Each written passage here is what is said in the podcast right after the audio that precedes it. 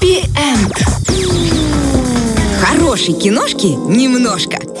Обожаю женсовет за то, что это всегда актуально. А Хочешь, зайду первой, что-нибудь скажу. И Ну, всё давай равно я. будешь- Ну, давай я. Давай я, давай я. Ну, я готова. Ну, давай, давай, а давай. Давайте поговорим сегодня про кино. И Ой, если это, это вы- чашки с кофе, Это и вода. Только так. Ты же ты палишь. Какой ужас. Мы, кстати, уже доказывали в кадре, что у нас 40 раз. вода, Да. а Потому что все спрашивают, а чего вы все время ржете так сильно? А мы такие, да просто мы такие. Мы такие, мы просто такие. Да. Это чистая энергия. Заряжаем друг друга. Значит, смотрите, мы с вами буквально месяц назад говорили о фильме «Мария Антуанетта». С вами перемещались во Францию. Сегодня мы поговорим с вами о фильме Жанна Дюбари. И это... Джонни то- Деппом? Да, да, да. И это тоже у нас Франция. Это тоже история связана с одним временным промежутком. Это у нас времена Людовика XV, Людовика XVI и падение, так сказать, Франции, которую мы все любили. Вот это все рококо, все это закончится, будет революция и так далее. Но я вначале все-таки хочу зайти с фильма, потому что я нашла для себя несколько интересных фактов, и прям меня это зацепило. Значит, главную роль исполняет акри- актри- актриса Майвен. Вот так у нее такой псевдоним. Майвен. Да, Майвен. И она актриса и режиссер этого фильма. И даже она участвовала в написании, сценария. Я вообще ее увидела это в этом фильме впервые. То есть она у меня нигде никогда не высвечивалась в моем инфополе киношном. Но, внимание, оказывается, я с ней знакома с подросткового возраста. что? И каждая из нас и из вас в том числе. Именно эта актриса исполняла роль Плавы Лагуны в «Пятом элементе». Которая вот это зубами, зубищами. Да, вот в этом костюме щупальцами. Инопланетной И дивы худая, при этом у нее пять камней в животе. поместилась. И это она. Вы представляете себе? А дело в том, что этой актрисы Майвен был роман с Люком Бессоном. Да ты что? И вот у нее был роман, и она получила эту прекрасную роль, сыграла она блестяще, там такая-то драма, когда она умирает на руках у роскошного Блюса. Уиллиса. Супер. Вот, просто чтобы вы по- поняли, откуда, откуда вообще актриса. Класс. Вот. Там она не узнать, конечно. Вообще не узнать. Понятно. Я когда этот э, э, факт нашла, я думаю, батюшки, как здорово. А я теперь как понимаю, почему классно. мне ее зубы показались знакомыми. Знакомыми, да, что-то есть.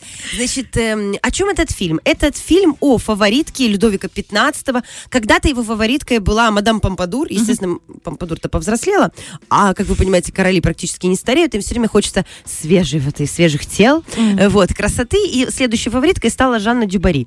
Она абсолютная простолюдинка, поднялась из низов.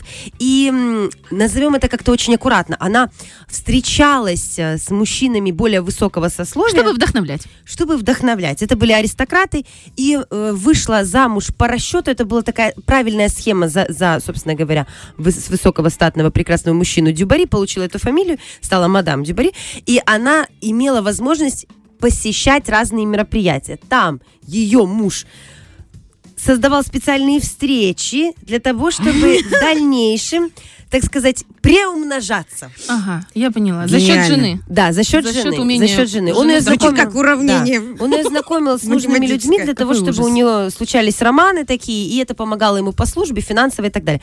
Неприятная история, да, но это факт. Значит, э, познакомил он ее с самим, самим Ришелье. И вот благодаря встрече с Ришелье вы это в фильме увидите. Ришелье уже глубокий старик, но по-прежнему по утрам он бодр. Вот.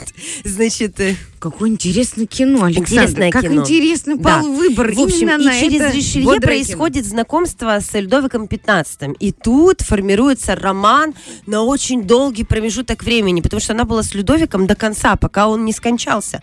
И это был феерический роман. Весь свет при короле был против Жанны Дюбари, потому что она легкая, э, против того, откуда она произошла и какая у нее история. Но она, наряду со всей этой своей родословной, она была легкая, искрометная. Она не приветствовала все эти пафосные, длинно сложенные церемониалы, когда, допустим, короля одевают несколько человек, и все это происходит э, прилюдно в комнате. То есть все это ей было м, ни к чему, да. И она была легкой. Она в начале, когда появилась при дворе, она была вот с этим самым париком, знаете, на километр платье. А дальше она не носила парик, ходила со своими волосами. Она выглядела вообще не так, как все. Это всех жутко раздражало.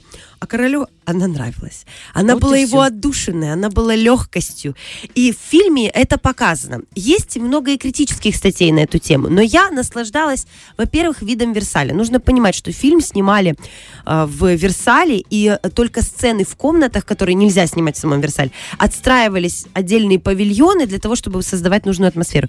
Но атмосфера передается. Вы чувствуете эту времена этого рококо, вы видите эту роскошь, все эти длинные пролетки камер, когда вы видите фонтаны, леса, сады. Это очень красиво. Если вы любите просто саму Францию, да, искусство Франции, культуру Франции, то стоит этот фильм посмотреть. Естественно, вы понимаете всю эту подоплеку, вы все ее считываете, но это не мешает наслаждаться картинкой. Джонни Депп хорош собой. Как дали ему эту роль? Это феерическое возвращение. Возвращение после Мгм. Эмбер Да. Хёрд, после Да. этого грандиозного скандала. Три года он не снимался, правильно? Я три показываю пальцы. Отмена вся эта. Отмены его. И вот он возвращается с такой ролью. У него там, кстати, очень немного текста. Я хочу обратить на это внимание. Вам как будто бы будет не хватать немножечко его. Но во взгляде, в поведении, в позициях ты все считываешь. Он здесь другой. И он впервые за долгое-долгое-долгое свою киношную, киношную карьеру, он не играет какого-то придуманного героя. Он играет реальную личность Людовика 15 да, наконец-то. И это очень цепляет. У него всегда такое припуд... ну, мода того времени, припудренное белое лицо, накладной животик, потому что Людовик 15 он был такой, ну, не крупулентный, но все-таки объемный мужчина. И какая-то степенность, его позы, его взгляды. Я наслаждалась им в кадре. И в оригинальном, в оригинальном фильме он говорит полностью все на французском. Это не родной его язык. И он не сразу э, согласился на эту роль, потому что он переживал, что нужно говорить на французском, и нельзя просвечивать американский акцент. Нужно быть настолько вот настоящим. Ты же король Ну Франции. Вот. И он со всей этой задачей своей справился, хотя ему было непросто. Но он прекрасный актер. Потому Мне- что Джонни Джонни Депп. Депп. Мне фильм понравился, я получила удовольствие. Единственное, может быть, это просто идея самого режиссера Майвейн, ей, не, ей захотелось до конца линию романтизма протянуть и не ставить какой-то такой жесткой точки в финале. Но ведь мы исторически знаем, что ам, м, Дюбари тоже пошла на эшафот и осталась без, гова- Да без что? головы. Да, история такая грустная. Вот. После того, как он умер, ее Ну, получается, смотрите, Людовик 15 он умер своей смертью, у него была оспа, и она была с ним до последнего момента. В этот момент уже при дворе была Мария Антуанетта, о которой мы с вами говорили, она уже была замужем за его сыном Людовиком 16 в этот момент э, практически вот чуть-чуть пройдет там меньше десятилетия, рушится Франция королевская и появляется, собственно говоря, другая история, революция. И э, они, Мария Антуанетта и Жанна Дюбари, они не общались. И долгое время м, Дюбари ждала вот этого момента, когда по, по, по иерархиям нельзя было заговорить Жанне Дюбари первой с Марией Антуанеттой. И она долго-долго ждала, очень сильно из этого переживала, когда же. И вот когда с ней Антуанетта заговорила, как будто бы расположение двора появилось. Хотя, господи, такие глупости, честное слово. Вот. Ну вот они все окажутся под лезвием огромного ножа, и вот так вот пойдет, пойдет вся эта история. Но под конец жизни они будут общаться, хотя долгое время Мария Антуанетта не принимала Жанну Дюбари вообще за, за равную и так далее. Фильм мне понравился, в фильме этого не покажут. Э, Вы ничего страшного в этом не увидите, но вы прочувствуете атмосферу, эпоху. Ага. Вот. Короче, ты нам фильм рассказал интереснее, чем сам фильм. в фильме все намного короче. Я вам э, вбросила до и после, а там временной промежуток короче. Вот она становится его фавориткой, любовницей. Вот они вместе, вот он умирают, и она уходит в закат. Вот, грубо говоря, так. А я вам просто набросила, чтобы у вас сразу оттенок ощущения был. Там есть еще несколько очень драматических моментов, которые я специально не спойлерю. Я хочу, чтобы ее поняли как женщину.